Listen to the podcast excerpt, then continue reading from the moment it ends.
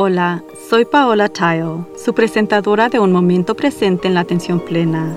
Gracias por acompañarnos hoy a medida que exploramos formas de aumentar nuestra atención plena en nuestras experiencias diarias. La atención plena es presencia, es conciencia, es prestar atención a lo que sucede dentro de nosotros y a nuestros alrededores. La atención plena aumenta nuestro bienestar emocional, física y mental también puede mejorar nuestra concentración y productividad.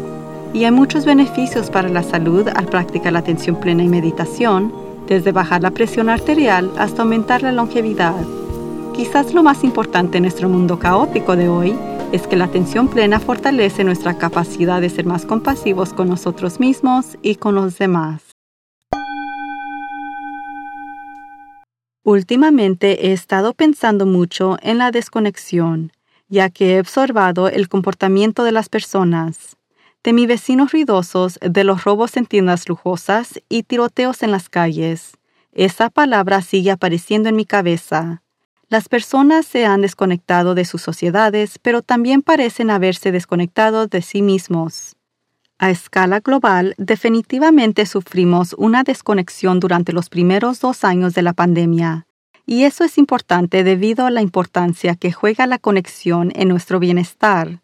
Nuestras conexiones sociales fomentan la sensación de seguridad necesaria para la autorregulación y la confianza, fortaleciendo nuestra capacidad para resistir cualquier desafío y contratiempo que encontremos.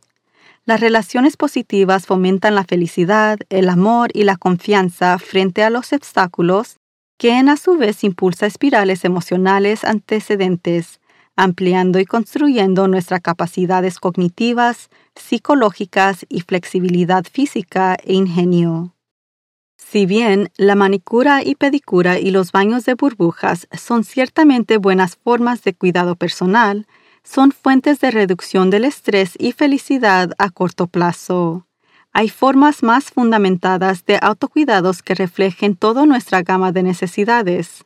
Cuando practicamos esto, somos capaces de ponernos en contacto con nuestra sensación interior de bienestar y cultivar la verdadera autocompasión. Esto puede ser tan simple como reconectarse con alguien que le importa, tomarse el tiempo para liberar la tensión con una práctica de escaneo corporal, o sentarse afuera mientras escucha los relajantes sonidos de la naturaleza. Uno de los mayores beneficios, pero a menudo pasado por alto, de una práctica diaria de atención plena no es la posibilidad de cambiar quiénes somos, pero en cambio reconectarnos con el sentido más profundo de quienes somos realmente. Esto nos permite recordar que no somos simplemente lo que creemos que debemos ser cuando nos vemos atrapados en la ansiedad, las creencias y los pensamientos negativos. Con todo lo que está pasando en el mundo en estos días, es fácil olvidar que no somos nuestros pensamientos. Así que tómese un tiempo para reconectarse consigo mismo si se ha desconectado. Uno de los regalos de la meditación de la atención plena es que cuando nos conectamos con nosotros mismos, nuestra capacidad de disfrutar las relaciones ricas con los demás también surge. Estamos en un momento de cambio colectivo y aunque definitivamente desafiante, puede unificar y conectarnos con otros de maneras en las que no estamos conectados antes. Mantenimiento y construyendo una conexión puede, a su vez, desarrollar nuestra resiliencia y ayudarnos a prosperar incluso en los momentos más inciertos. Incluso cuando tenemos desafíos en las relaciones, Expresar aprecio por otros tiende a hacernos sentir más conectados y cariñosos con ellos. La conexión con los demás es en el corazón de la resiliencia. Este podría ser un buen momento para considerar si está conectando o no con su comunidad, mientras que el bienestar incluye nuestra salud mental, física, emocional y espiritual, la salud social es también importante y es lo que ha sido impactado significativamente durante los últimos dos años. Quizás su cuidado personal podría incluir enviar mensajes de texto o llamar a un amigo o familiar a quien no haya contactado en un tiempo. La maestra y autora de Atención Plena, Shelley Tagaski, dice, Aceptar y confiar en la ayuda de otros construye un sentido de responsabilidad hacia su comunidad, inspirándolo a ser la mejor versión de sí mismo. Muéstrele a sus seres queridos que le importa escuchándolos de verdad. La escucha atenta y profunda implica poner atención a la persona que le está hablando, sin juzgar, mientras permanece curioso y preocupándose por lo que está diciendo. Trate de escuchar con su corazón, así como con sus oídos. Amplíe su círculo de atención para abarcar a más personas. Practique la meditación de bondad amorosa para ayudar a expandir su compasión para incluir a más personas en su vida e incluso a aquellos que nunca conocerá. Otro dominio de la vida del que hemos desconectado es la naturaleza, y el impacto de eso es bastante fascinante porque a través de nuestra desconexión estamos ayudando a que la crisis climática empeore. A informe de investigaciones recientes titulado Reconexión, enfrentando la crisis climática de adentro hacia afuera, se enfoca en la revelancia de las prácticas de atención plena y compasión para abordar el problema generalizado de la desconexión de uno mismo, de los demás y de la naturaleza como raíz de la crisis climática.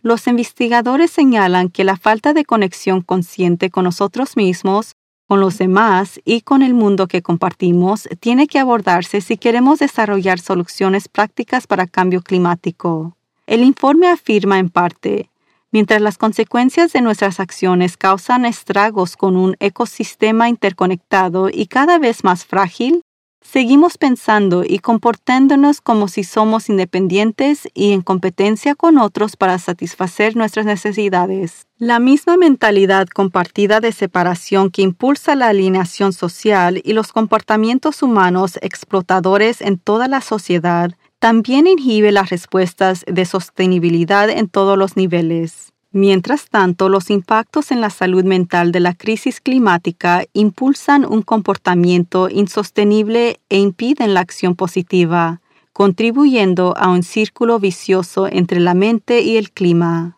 Yo veo un microcosmo de esto todos los días en mis caminatas matutinas. Estamos bajo restricciones de agua en Los Ángeles y solo se permite regar el césped y las plantas dos días a la semana, con días asignados según números de dirección.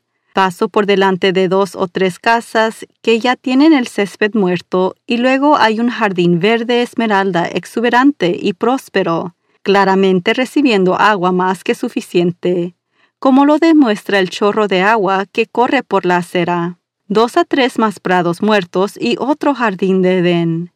Me pregunto cada vez qué están pensando los propietarios. Incluso si no ven las noticias o no leen el inserto de su factura de agua, ¿no notan a todos que se está muriendo el césped de otros? ¿O están tan desconectados de su comunidad y naturaleza que no ven ninguna razón para reducir su consumo? Y ese es el corazón del asunto. Si no reconocemos que todos estamos conectados, lo cual seguramente deberíamos haber experimentado durante la pandemia, nos volvemos ensimismados a través de desconexión y continuando a operar como si tuviéramos todo el derecho de dañar a otros y el ambiente. No tiene sentido, pero se puede corregir a través de las prácticas de atención plena y la compasión. Escuché una entrevista la semana pasada en la que Trevor Noah describía cómo se encontró por primera vez con Ira cuando vino a los Estados Unidos. Él se crió en la Sudáfrica de la Partid y era de mestizo, lo que significa que tuvo que pasar la mayor parte de su infancia escondiéndose parcialmente para evitar ser quitado de su familia. ¿Y la primera vez que sintió ira real fue cuando vino a los Estados Unidos? Eso de nuevo devolvió mi atención a la desconexión. Tenemos tanto odio y violencia en este país, lo que por supuesto me entretece mucho. Pero también sigo siendo persistentemente curiosa. El odio es una reacción al miedo. ¿Por qué tanta gente aquí tiene miedo de otros que son diferentes que ellos? Por supuesto, esto no es exclusivo de los Estados Unidos.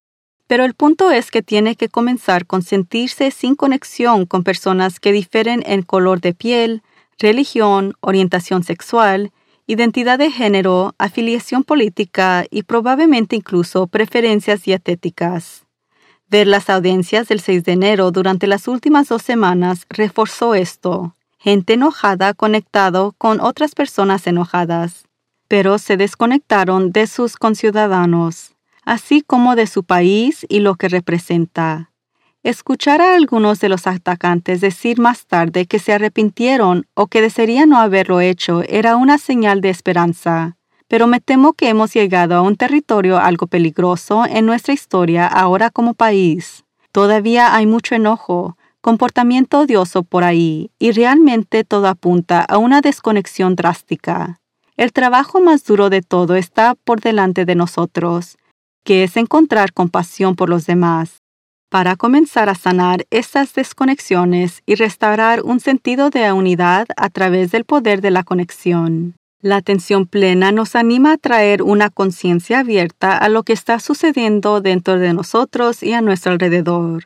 Nos ayuda a cambiar nuestras perspectivas para conectarnos con una gama más amplia de posibilidades y comprensión.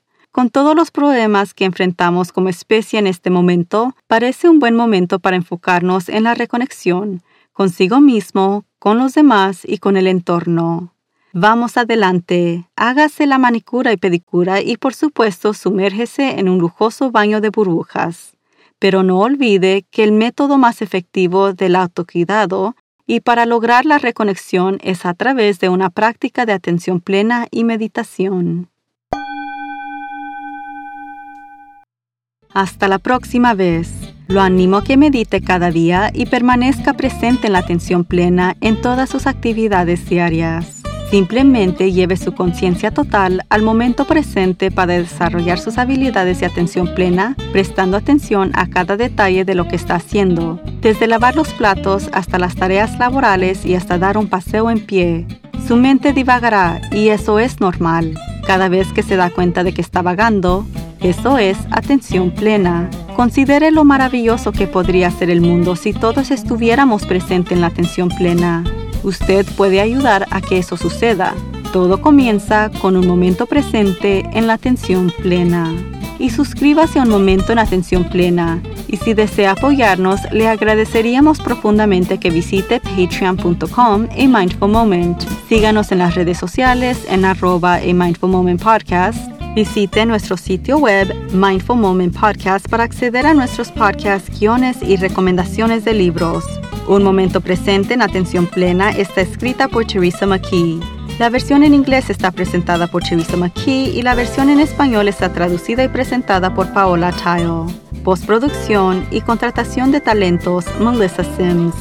Música de introducción Retreat de Jason Farnham. Música del final Morning Stroll de Josh Kirsch Media Right Productions.